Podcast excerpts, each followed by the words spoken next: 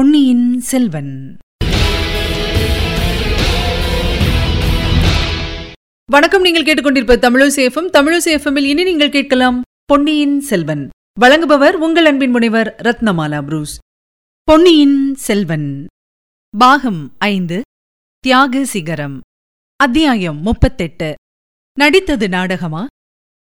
வாழ் தவறி தரையில் விழுந்தபோது எழுந்த ஒலியுடன் நந்தினியின் சோகம் ததும்பிய மெல்லிய சிரிப்பின் ஒலியும் கலந்தது. அவள் பரபரப்புடன் ஐயா தெய்வத்தின் சித்தம் வேறு விதமாயிருக்கிறது வாழ் இங்கேயே கிடக்கட்டும். தாங்கள் உடனே போய் மறைந்து கொள்ளுங்கள் என்றாள்.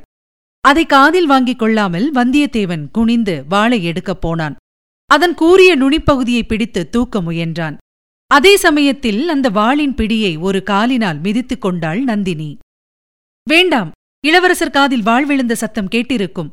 இங்கே வாழ் இல்லாவிட்டால் அவர் மனத்தில் சந்தேகம் உண்டாகும். ஏற்கனவே தங்கள் மீது அவருக்கு சந்தேகம். போய்விடுங்கள்.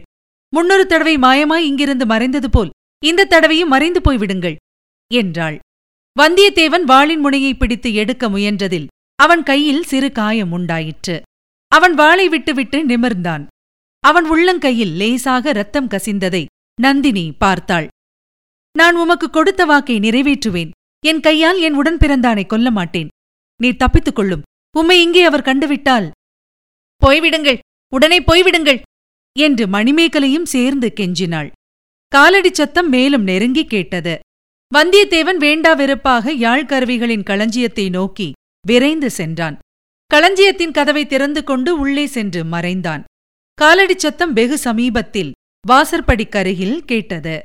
வந்தியத்தேவன் மறைந்த இடத்தை வியப்புடன் உற்று பார்த்துக் கொண்டிருந்த மணிமேகலையை பார்த்து தங்காய் நீயும் மறைந்து கொள் கட்டிலின் திரைகளுக்கு பின்னால் மறைந்து கொள் நாங்கள் பேசிக் கொண்டிருக்கும்போது அவருக்கு தெரியாமல் இங்கிருந்து போய்விடு என்றாள் நந்தினி.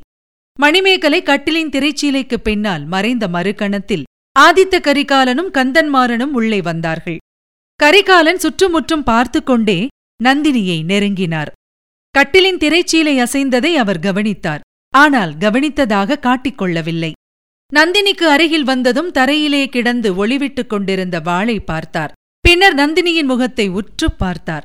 நந்தினி நெஞ்சை ஊடுருவி அந்த பார்வையின் தீட்சண்யத்தை பொறுக்க மாட்டாமல் வாளை எடுக்கும் பாவனையாக குனிந்தாள். நந்தினியின் நோக்கத்தை அறிந்து அவளை முந்திக் கொண்டு கரிகாலன் வாளை கையில் எடுத்துக் கொண்டார். அதன் அடிப்பிடியிலிருந்து கூறிய நுனி வரையில் கூர்ந்து பார்த்தார். நுனியில் புதிய இரத்தக்கரை இருப்பதையும் பார்த்துக் கொண்டார். பின்னர் நந்தினியை நோக்கி தேவி நாங்கள் வரும்போது கேட்ட சத்தம் இந்த வாளின் சத்தம்தான் போலிருக்கிறது. தங்கள் கையிலிருந்து நழுவி கீழே விழுந்திருக்கிறது. எங்களை வரவேற்பதற்கு கையில் வாளேந்தி ஆயத்தமானது போல தோன்றுகிறது என்றார். வீரமிக்க இளம் புலிகளையும் தீரத்தில் சிறந்த வாலிப சிங்கங்களையும் வரவேற்பதற்குரிய முறை அதுவே அல்லவா? என்றாள் நந்தினி. மூர்க்கப் புலிகளுக்கும் சிங்கங்களுக்கும் கூறிய நகங்களும் பற்களும் வேண்டும். ஆனால் துள்ளித் திரியும் புள்ளிமானுக்கு அவை தேவையில்லை என்றுதானே கடவுள் தரவில்லை? என்றார் ஆதித்த கரிகாலன். மானும் தன் கொம்புகளை உபயோகிக்க வேண்டிய தேவை நேரிடலாம் அல்லவா? தனக்கு கொம்புகளை அளித்த கடவுளிடம் கலைமான் நன்றி செலுத்தும் சந்தர்ப்பமும் நேரிடலாம் அல்லவா? கருணை கூர்ந்த அந்த வாளை என்னிடம் கொடுத்து விடுங்கள் என்று மன்றாடினாள் நந்தினி. இல்லை இல்லை தங்கள் கைகளுக்கு இது ஏற்றதன்று. மலர் கொய்யவும் மாலை புனையவும் பிரம்மதேவன் படைத்த தளிர்க்கரங்களினால் வாளை எப்படி பிடிக்க முடியும்? என்றார் கரிகாலன். கோ பெருமகனே இந்த ஏழையின் கைகள் ஆர்வத்துடன் மலர் கொய்து ஆசையுடன் மாலை புனைந்த காலம் உண்டு. அந்த மாலையை சூடுவதற்குரியவர் எப்போது வருவார் என்று காத்திருந்து காத்திருந்து ஏமாந்த காலமும் உண்டு. அவ்விதம் பகற்கனவு கண்டு வந்த காலம் போய் எத்தனையோ யுகங்களாகிவிட்டன. இப்போது இந்த திக்கற்ற அனாதையின் கரங்கள் வாளை துணை கொள்ள வேண்டிய அவசியம் நேர்ந்திருக்கிறது. ஐயா அந்த துணையையும் தாங்கள் என்னிடமிருந்து பறித்துக் கொள்ளாதீர்கள் என்றாள் நந்தினி. தேவி இது என்ன பேச்சு? தங்களையா திக்கற்ற அனாதை என்று சொல்லிக் கொள்ளுகிறீர்கள்? தங்கள் காலால் இட்ட பணியை தலையால் வகித்து நிறைவேற்றுவதற்கு எத்தனை வாலிப வீரர்கள் காத்துக் கொண்டிருக்கிறார்கள்? இது தங்களுக்கு தெரியாதா? என்றார் கரிகாலன். தப்பித்தவறி என் கால் அத்தகைய தூர்த்தர்களுடைய தலையிலே பட்டுவிட்டால் அந்த காலை வெட்டிக் கொள்ள வேண்டியதாயிருக்கும். ஐயா அதற்கேனும் வாழ் அவசியமல்லவா? ஐயோ இது என்ன கர்ண கடூரமான பேச்சு? பாதச்சிலம்பு கலீர் கலீர் என்று ஒலிக்க அரண்மனை மாடக்கூடங்களில் அன்னமும் நானும் நன்னடை பயில வேண்டிய கால்களை வெட்டுவதா? இந்த வார்த்தைகள் பெரிய பழுவேட்டரையரின் காதில் விழுந்தால் அவர் உள்ளம் என்ன பாடுபடும்? ஐயா அவரை பற்றி கவலைப்படுவோர் யார்? அந்த கிழச்சிங்கம் ஒரு கர்ஜனை செய்தால் அதைக் கேட்டு நடுங்கி ஓடி பதுங்கிய வாலிப புலிகள் இப்போது எவ்வளவு தைரியமாக வெளிவந்து நடமாடுகின்றன? அவர் கொள்ளிடத்து வெள்ளத்தில் போய்விட்டார் என்ற செய்தியை கேட்ட பின்னர் அல்லவா? வாலிப புலிகளுக்கு இவ்வளவு துணிச்சல் வந்துவிட்டது? அந்த புலிகள் என்னிடம் ரொம்பவும் நெருங்கிவிடாமல் பார்த்துக் கொள்வதற்காக இந்த ஆயுதத்தை வைத்திருந்தேன். குப்பையில் கிடந்த என்னை உலகமறிய அழைத்து வந்து அரண்மனை வாழ்வும் அரசபோகமும் அளித்த மகாபுருஷரின் கௌரவத்தை காப்பதற்காக இந்த வாளின் உதவியை கோரினேன். தாங்கள் சற்று முன்னால் சொன்னது போல் மலர் கொய்ய வேண்டிய கரங்களினால் வாழ் சுழற்ற பயின்றேன். தேவி உண்மையில் அதற்காகத்தானா?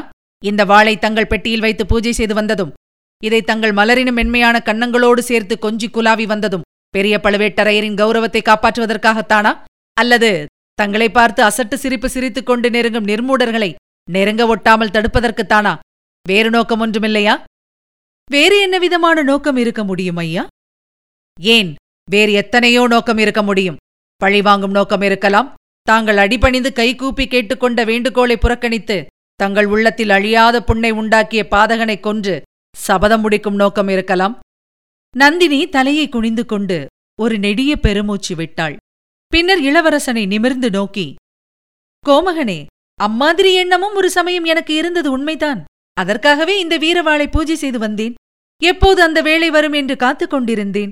ஆனால் வேலை வந்தபோது என் கரங்களில் வலிவு இல்லாமல் போய்விட்டது. நெஞ்சில் உறுதியில்லாமலும் போய்விட்டது. இனி இந்த வாளை என் கற்பையும் என் கணவரின் கௌரவத்தையும் காப்பாற்றிக் கொள்ள மட்டுமே உபயோகப்படுத்துவேன். கருணை செய்து அதை இப்படி கொடுங்கள் என்றாள். தேவி அந்த பொறுப்பை நான் வகிக்கக் கூடாதா? தங்களுக்கோ தங்கள் கணவருக்கோ தீங்கி எண்ணிய பாதகனை தண்டிக்கும் கடமையை நான் நிறைவேற்றக் கூடாதா? என்றார் ஆதித்த கரிகாலன். தங்களுக்கு இது இயலாத காரியம். இந்த திக்கற்ற அனாதை ஸ்திரீயின் நிமித்தம் தங்கள் ஆருயிர் நண்பர்களை தண்டிக்க முடியுமா? ஏன் முடியாது. நிச்சயமாய் முடியும். நந்தினி நீ அன்றைக்கு ஏரி தீவில் வந்தியத்தேவனைப் பற்றி கூறியதையெல்லாம் அப்போது நான் பூரணமாக நம்பவில்லை. பின்னால் கந்தன்மாறன் சொல்லியதிலிருந்து அவ்வளவும் உண்மைதான் என்று அறிந்தேன். அந்த பாதகனை நீ மன்னித்தாலும் நான் மன்னிக்க சித்தமாயில்லை. அவன் எங்கே என்று சொல். சொல்ல மாட்டாயா? வேண்டாம். என் கண்கள் குருடாகிவிடவில்லை. இதோ பார். என்று ஆத்திரத்துடன் ஆதித்த கரிகாலன் கர்ஜனை செய்து கொண்டே கட்டிலை மூடியிருந்த திரைச்சிலையை நோக்கி அடியெடுத்து வைத்தார். நந்தினி அவர் காலைத் தொட்டு எழுந்து மண்டியிட்டு கரங்களை குவித்துக் கொண்டு கோமகனே வேண்டாம் வேண்டாம் என்றாள். நந்தினி உன் கருணையை வேறு காரியங்களுக்கு வைத்துக்கொள். என் நண்பனைப் போல் நடித்து சதி செய்யும் சண்டாளனிடம் கருணை காட்ட வேண்டாம் என்று சொல்லிய வண்ணம் ஆதித்த கரிகாலன் நந்தினியை மீறிக்கொண்டு மேலே நடந்தார். நந்தினி பிரமித்து திகைத்தவள் போல் நாலாபுரமும் பார்த்து விழித்தாள். இத்தனை நேரமும் வாசற்படிக்கு அருகில் சிலையைப் போல் நின்று கொண்டிருந்த கந்தன்மாறனை பார்த்து ஐயோ அவரை தடுங்கள்! என்று அலறினாள். கந்தன்மாறனாகிய சிலைக்கு உயிர் வந்தது. ஆனால் அவன் இருந்த இடத்தை விட்டு அசையவில்லை. லேசாக ஓர் அசட்டு சிரிப்பு சிரித்துவிட்டு மீண்டும் சிலையாக மாறிவிட்டான். கரிகாலன் ஒரு கையினால் வாளை ஓங்கிய வண்ணம் கட்டில் திரைச்சீலையின் அருகில் சென்று இன்னொரு கையினால் திரையை விலக்கினார் உள்ளே கையில் சிறிய கூரிய கத்தியுடன் தோன்றிய மணிமேகலை கிரீச் என்று சத்தமிட்டாள். ஆதித்த கரிகாலன் ஓங்கிய வாளுடன் சிறிது நேரம் ஸ்தம்பித்து நின்றுவிட்டு பின்னர் அந்த வாளினால் கட்டில் திரைச்சீலையை கிழித்தெறிந்தார். ஆஹா! இந்த பெண் புலியா இங்கே நிற்கிறது. அப்பப்பா! இதன் நகங்கள் மிக கூர்மையாயிற்றே என்று கூறி ஹ ஹ ஹ என்று சிரித்தார். பின்னர் கந்தன்மாறனை பார்த்து நண்பா உன் தங்கையை அழைத்துப் போய் அவள் தாயாரிடம் ஒப்புவித்து விட்டு வா. இவள் வயிற்றில் எத்தனை புலிக்குட்டிகள் பிறக்குமோ தெரியாது. இவள் இந்த வீரபாண்டியனுடைய வாளுக்கு இத்தனை நேரம் இரையாகி செத்திருந்தால் சோழநாடு எத்தனை வீர புதல்வர் புதல்விகளை இழக்கும்படி நேர்ந்திருக்கும் என்றார். சற்று முன் உண்மையிலேயே பெண் புலி போல் சீறிய மணிமேகலை ஆதித்த கரிகாலனின் வார்த்தைகளைக் கேட்டு நாணமடைந்தாள் கந்தன்மாறன் அவளை அணுகி அழைப்பதற்குள் அவளாகவே அந்த அறையிலிருந்து செல்ல ஆயத்தமாகிவிட்டாள். அண்ணனும் தங்கையும் அங்கிருந்து போனதும் கரிகாலன் நந்தினியை பார்த்து தேவி ஒரு நாடகம் நடித்து அவர்கள் இருவரையும் போக செய்துவிட்டேன் இனிமேலாவது நம் உள்ளத்தை திறந்து உண்மையை பேசலாம் அல்லவா? என்றார். நந்தினி உண்மையான வியப்புடன் கரிகாலனை நோக்கி ஐயா தாங்கள் நடித்தது நாடகமா? அப்படியானால் அது ஆச்சரியமான நடிப்புத்தான். நானும் அதை உண்மையென்றே நம்பி ஏமாந்து போனேன் என்றாள். நந்தினி நடிப்பிலே உனக்கு இணை இந்த உலகிலேயே இல்லை என்பது என் எண்ணம். நீயே ஏமாந்திருந்தால் என் நடிப்புத் திறமையை அவசியம் மெச்சிக்கொள்ள வேண்டியதுதான். ஆனாலும் நான் வாளை ஓங்கிக் கொண்டு மணிமேகலை மறைந்திருந்த இடத்தை நோக்கி போனபோது நீ என்னை தடுக்கவில்லையே? அது ஏன்? என் மீது சுமந்துள்ள பல குற்றங்களுடன் ஸ்ரீஹத்தி தோஷமும் சேரட்டும் என்று எண்ணி பார்த்துக் கொண்டிருந்தாயா? என்று கேட்டார் கரிகாலன். சிவசிவா இந்த உலகத்திலேயே இன்றைக்கு அந்த பெண் ஒருத்தியிடம்தான் நான் உண்மையான அன்பு கொண்டிருக்கிறேன். அவளும் சாகட்டும் என்று சும்மா பார்த்துக் கொண்டிருப்பேனா?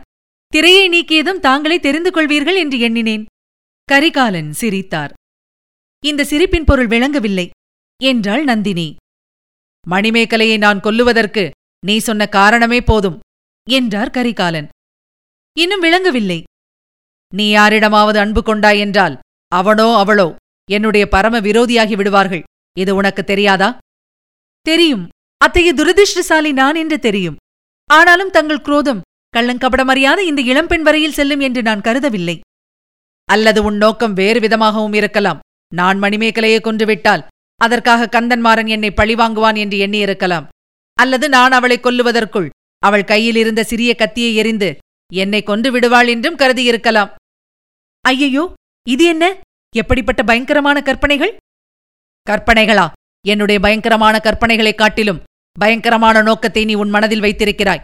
உண்மையை சொல். என் உள்ளத்தில் கொழுந்து விட்டறியும் தீயை மேலும் வளர்க்க வேண்டாம். என்னை எதற்காக இந்த கடம்பூர் அரண்மனைக்கு வர சொன்னாய்? எதற்காக பழுவேட்டரையரை தஞ்சைக்கு போகும்படி செய்தாய்?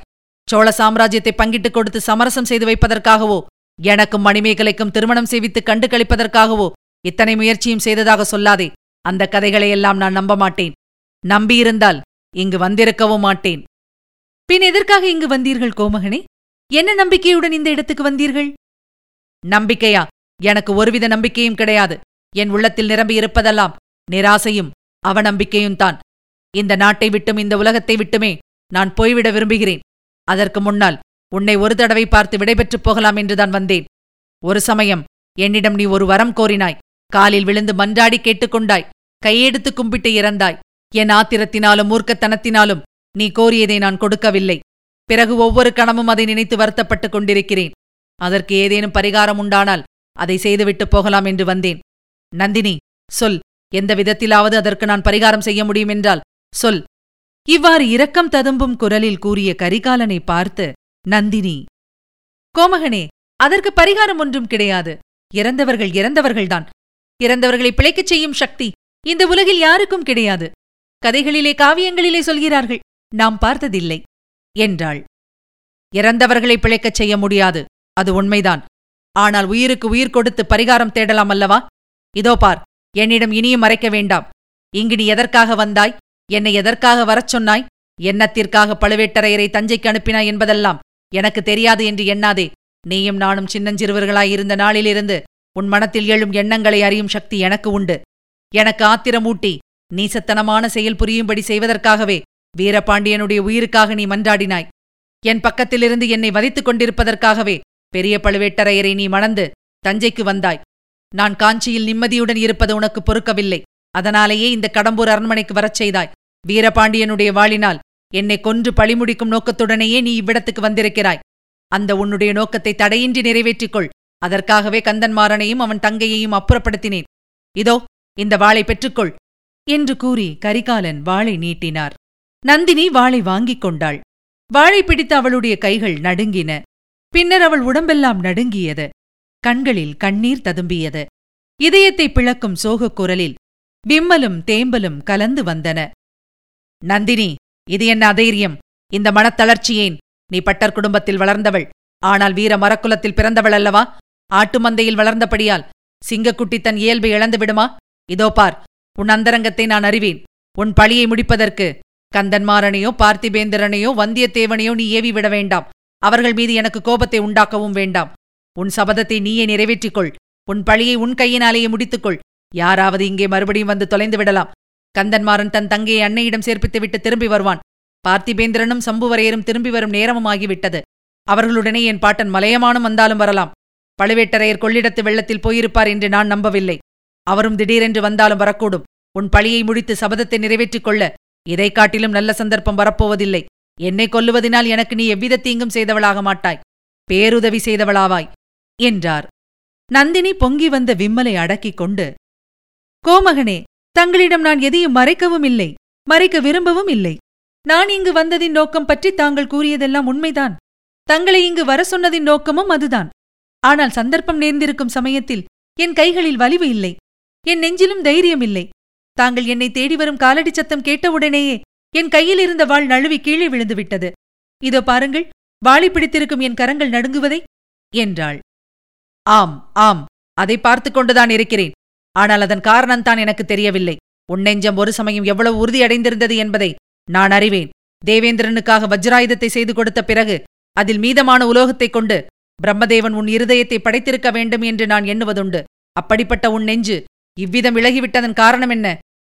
தங்கள் தோழர் வந்தியத்தேவர் சொன்ன செய்திதான் காரணம். ஆஹா நீயும் நானும் உடன் பிறந்தவர்கள் என்று அவன் கண்டுபிடித்துக் கொண்டு வந்த செய்தியைத்தானே சொல்லுகிறாய்? அன்றைக்கு ஏரிக்கரை தீவில் நாம் பேசிக் கொண்டிருந்த போது நீ அதை நம்பவில்லை என்று சொன்னாயே நம்மை மறுபடியும் பிரித்து வைப்பதற்காக யாரோ செய்திருக்கும் சூழ்ச்சி என்று கூறினாயே. நான் அதை நம்பக்கூடாது என்றுதான் பார்த்தேன். அதற்காக எவ்வளவோ பிரயத்தனம் செய்தேன். ஆனால் இன்று அவர் கூறிய வேறொரு செய்தி என் நெஞ்சுறுதியை அடியோடு குலைத்து விட்டது ஆஹா அது என்ன? இன்னும் ஏதாவது புதிய கற்பனையா? புதியதாக வேறு என்ன கூறினான்? என்னை பெற்ற அன்னையைப் பற்றி சொன்னார். அவரை இலங்கை தீவில் பார்த்ததாக கூறினார். அதை நான் நம்ப மறுப்பதற்கு காரணம் எதுவும் இல்லை. கோமகனே முன்னொரு தடவை நான் ஒரு வரம் கேட்டேன். அதை தாங்கள் கொடுக்கவில்லை. அதற்காக இன்று வரை வருத்தப்படுவதாக சொன்னீர்கள். இன்று மறுபடியும் ஒரு வரம் கேட்கிறேன். இதையாவது கொடுப்பீர்களா? வரம் என்னது என்று குறிப்பிட்டு கேட்டால் கொடுக்க முடியும் முடியாது என்று சொல்லுகிறேன். கோமகனே வீரபாண்டியனுடைய மரணத்துக்கு பழி வாங்குவதாக நான் சபதம் செய்தது உண்மைதான். மீன் சின்னம் பொறித்த இந்த பாண்டிய குலத்து வாழினால் ஒன்று தங்களை கொல்லுவேன் அல்லது என்னை நானே கொன்று கொண்டு மாய்வேன் என்று சபதம் எடுத்துக்கொண்டேன் தங்களை கொல்வதற்கு என் நெஞ்சிலும் துணிவு இல்லை என் கைகளிலும் வலிவு இல்லை. என்னை நானே கொன்று கொண்டு தங்கள் முன்னாலேயே மடியலாம் என்று எண்ணினால் அதற்கு போதிய பலம் என் கையில் இல்லை. அரைக்குறையாக முயன்று என் உயிர் போகாவிட்டால் என்ன செய்வது என்று பயமாயிருக்கிறது. ஐயா என் சபதத்தை நிறைவேற்றுவதற்கு உதவி செய்யுங்கள். இந்த வாளை தாங்களே வாங்கிக் கொண்டு தங்கள் கையினால் என்னை வெட்டி கொன்றுவிடுங்கள் அப்போது என் சபதம் முடிந்துவிடும். இந்த ஜென்மத்தில் மட்டுமின்றி இனிவரும் பிறவிகளிலும் தங்களிடம் நன்றி உள்ளவளாவேன். இவ்விதம் கூறிக்கொண்டே நந்தினி நீட்டிய வாளை மறுபடியும் ஆதித்த கரிகாலன் வாங்கிக் கொண்டார். ஹா ஹா ஹா என்று அந்த அரண்மனை முழுதும் எதிரொலி செய்யும்படி பயங்கரமாக சிரித்தார். இதுவரை நீங்கள் கேட்டது பொன்னியின் செல்வன். வழங்கியவர் உங்கள் அன்பின் முனைவர் ரத்னமாலா புரூஸ். மீண்டும் அடுத்த அத்தியாயத்தில் சந்திக்கலாம். இணைந்திருங்கள் மகிழ்ந்திருங்கள்.